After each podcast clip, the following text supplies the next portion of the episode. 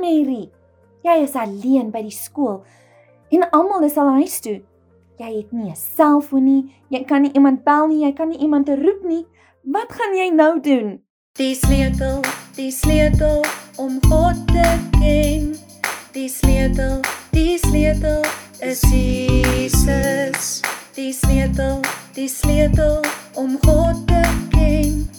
Die sleutel, die sleutel is Jesus. Dis ek Lally en welkom by Dr. Deo se storietyd waar jy deel kan wees van elke Bybelverhaal. Wanneer ek 'n nagmerrie het, soos om alleen by die skool te wees, dan onthou ek altyd dat Jesus by my is. Al wat ek doen is om Jesus te kies deur vir hom te vra om my te help. Ek roep net Jesus se naam en hy is altyd by my. Selfs al is dit maar net in my droom. Ek dink dit was darem maar fantasties vir die Israeliete dat hulle altyd vir God by hulle gehad het. Al was hulle bang en in 'n vreemde plek. Hulle kon steeds tot God bid en hom kies elke dag. Die Israeliete het altyd onthou hoe God vir hulle goed was.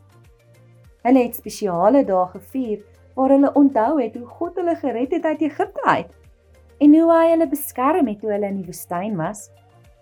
Die Israeliete het gekies om die ware God te aanbid en hom te verheerlik terwyl hulle in die vreemde land moes bly. Joshua 24 vers 15 sê: Kies vandag vir jouself, maar ek en my huis, ons sal die Here dien.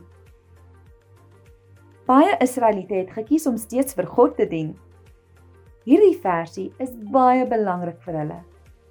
En Hulle het in liefde en vrede saam met die Babiloniërs gelewe, net soos God gesê het hulle moet. Hulle het verander gewys wat Jesus liefde is en hoe dit lyk. Kom ons bid saam. Liefste Papa God, dankie vir u liefde. Lei ons om u elke dag beter te leer ken en elke dag vir u te kies leer ons om Jesus liefde vir ander te wys. In Jesus se naam bid ons. Amen. Die Israeliete het nou geleer om in Babilonië te bly en hoe om God te verheerlik en hoe hulle moet lewe. Hoera!